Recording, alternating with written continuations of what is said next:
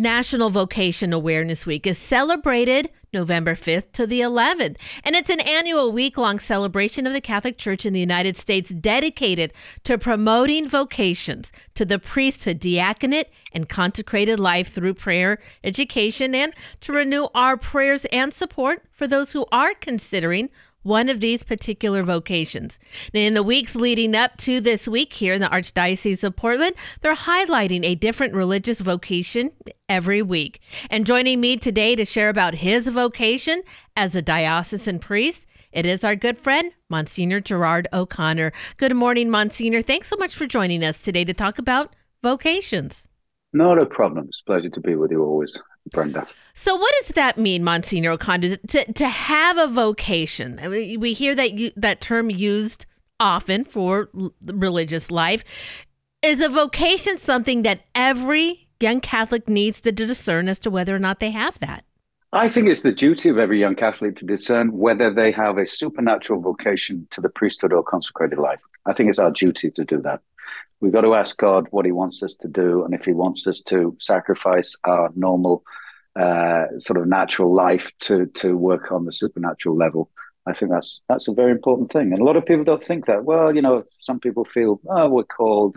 I, I'm attracted to the priesthood or the religious life. You know, I'll leave it to them. But really, I think it's it's it's our duty as Christians to to to ask the Lord specifically what He wants us to do with our life, not just sort of fall into a vocation of marriage or fall into a vocation of consecrated life, but actually to discern it.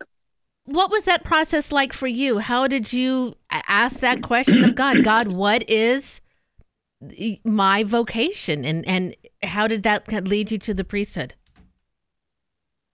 Well, I um, yeah, so I basically, I, you know, I had a feeling that I wanted to be a priest when I was a teenager. You know, as a young kid, sort of grade school, going into high school, and then things change, and then you go to college, and you get a job, and you start being part of, you know, everybody's does the same sort of stuff. Get a job, earn some money, get a promotion, you know, date a bit, buy a house, you know, that sort of stuff. And I, I was particularly not really satisfied with all that. I was doing quite well in the world but there was something inside me that niggled away that said, you know, you know, there's something else. The Lord wants you to do something else.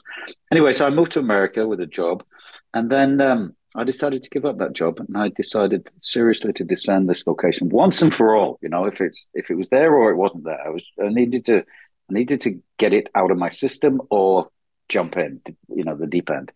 So I took a year off, and I I went I traveled the world a little bit. I went to live in Paris. I went to live in Rome and just uh, spent days in prayer, wandering around holy places, going to mass every day, uh, that sort of stuff. And uh, at the end of that year's discernment, I decided, yeah, I'm going to go to the seminary, and that's what I did. Monsignor, you are a diocesan priest. In fact, we spoke previously about your incardination into the Archdiocese of Portland from your previous diocese of Fall River.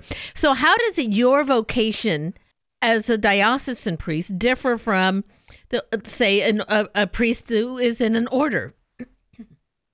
Well, diocesan priests are really there. They're parish priests. They're, they're there to run parishes, to look after the families that, you know, your your average Catholic family that goes to mass every Sunday, that wants to come for baptisms and weddings and administer sacraments, confessions. So you're based around your parish, and that's really what you do. And a religious order, say, so Dominicans, their charism is preaching. They can travel all over the place to give missions and and do various things. Some of them are, are, more sort of cloistered. Some religious orders stay put where they are and just spend a lot of hours in prayer.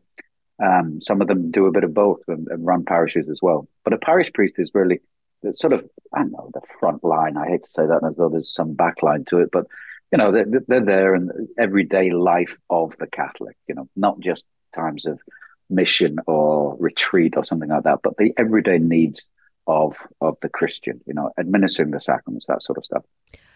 Monsignor O'Connor, so from when you started your discernment process, you entered seminary and you became a priest. Was there something about being a parish priest that you found that you weren't expecting, but is truly a wonderful part of your ability to be a priest and to be, as you said, in the in the forefront of of families, uh, their first experience at the Catholic Church is their parish priest. Was there something about it that you weren't quite expecting and you realized that, yes, you were doing exactly what God had always meant for you to be doing? Yeah, I, I mean, the thing that is sort of, I'm not sure whether it was totally unexpected to me, but uh, one thing I've learned as a parish priest is that to to expect the unexpected, right? sure. Because your life as a parish priest, it's like you don't know what's going to happen today. Like you know, today I I got to go into the pastoral center. I got to do this. I don't know who's going to knock on the door in the next ten minutes and say I need to talk to a priest, right? I don't know whether I'll get a call from uh, Good Sam saying, "Hey, you need to come down to the emergency room." Um, you know, some things are fixed uh, that I do every day. You know, celebrate mass, of course, adoration on Thursdays, evening prayer, things like this, and then my own personal life.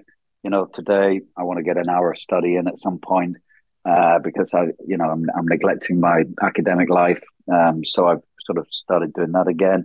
Um, but yeah, it's just sort of unexpected the stuff that happens. I might go in the pastoral center and someone says to me, "Hey, did you, uh, you know, we need this thing writing and we need it for next week for the convocation." I'm like, "Oh, okay. I wish I'd have not come into that then." Um, but you know, so it's the unexpected and just you know dealing with with normal human beings and on in the in the you know what is in their journey towards God in the you know seeking spiritual growth. I mean, you know hopefully I've had some in my life over the years and that I can impart a little bit of wisdom about growing closer to the Lord, you know, participating in the sacraments, this sort of stuff. So, um, yeah, I mean, I'd say that it's like parish priest. If, you know, if you're not, if you can't deal with change and you can't deal with your schedule being messed up all the time and this sort of stuff, then you shouldn't be a parish priest because it's, it's, it's chaotic some days. Monsignor O'Connor, most of us experience, as you said, our diocesan priests right there at church. In fact, I can go through my life and remember, even when I was very young, the priests that were there when I was in school and the priests that served at our, our parish in Escondido. And they, they are an important part of our life and, and my faith journey. I can think of priests all along the way that that was there for me. In what other ways, though, for instance, that that in what other ways are diocesan priests serving though within an archdiocese? For instance, I mean, you're in the office of divine worship. I, I mean, is it typical for every priest to always have a parish pl- uh, and then something else in your case, or do some diocesan priests yeah become a, a parish priest and that's what they do for their entire yeah, career. I mean, often, often nowadays, parish priests. I mean, if we had loads of priests, you'd have. I wouldn't be being the pastor at the cathedral and doing the director of the office of worship. We'd do separate things, you know. And that, and to a certain extent, that's what I was doing, you know, for five years before I came here. Um, but nowadays, you know, we don't have a great deal of priests spare. Um, we in the Archdiocese of Portland have a full time vocation director, which is awesome. And we can see the benefits of that because we're doing a very we have a healthy number of seminarians, which I think is a direct, you know, effect of, of that move to have one. We have a full time vicar for clergy, um, but a lot of the other things are done by normal parish priests. So the vicars forane in the various areas of the archdiocese, they're all parish priests, but they they have a responsibility to look after the priests of their area.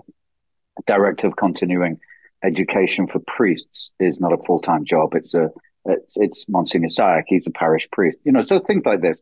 Many of the uh, judges in the tribunal, they're parish priests as well. So they've got a couple of jobs. So nowadays, a lot of us have two or three jobs that we have to do, you know, and it's just it's just the the, the world that we live in that mm. we can't really afford to put a lot of priests full time. We'd love to. I mean, if we doubled down seminarians, we'd be able to do do more, of course. But uh, but I, we can't complain. We we have a healthy number of seminarians, and uh, so we're not we're not. There are other dioceses that are much worse off than we are. Monsignor O'Connor, then for somebody who might be listening this morning, a young man who is feeling maybe they need to develop further this vocation, perhaps they need to begin this discernment process. What do you feel like is the first things that they should be doing to really prepare themselves and open themselves up to God's call to so that way when they so that way they become ready to take the next steps. Yeah I, I think it's a commitment to our lord jesus christ. Whatever you're doing whether he wants you to be a priest or not there's a commitment to grow in holiness. It's the universal vocation which is to you know to grow in holiness. That's the first thing we've got to do. And so uh, regular uh, reception of the sacraments confession you know, these sort of things. Regular prayer, of course, daily prayer, and then specifically, you know, prayer about asking the Lord to show you the way.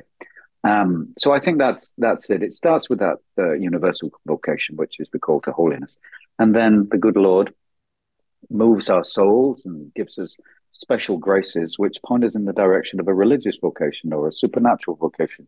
And then, uh, if we've got that, you know, it's it's it's important to us. It's our duty to to uh, inquire of that uh, vocation as well. So I'd say that. I mean, you know, just the practice of our faith, the good, solid practice of mm-hmm. our faith is the first step for anybody. Absolutely. Amen to that. And of course, as you said, we have a wonderful vocations office and vocations director. If you have further questions, they are always there to answer them, retreats throughout the year to help you further discern. Monsignor O'Connor, thanks so much for joining us today. Thank you so much for sharing your vocation story and for sharing your ministry with us here in the Archdiocese of Portland. You're welcome. Thank you, Brenda.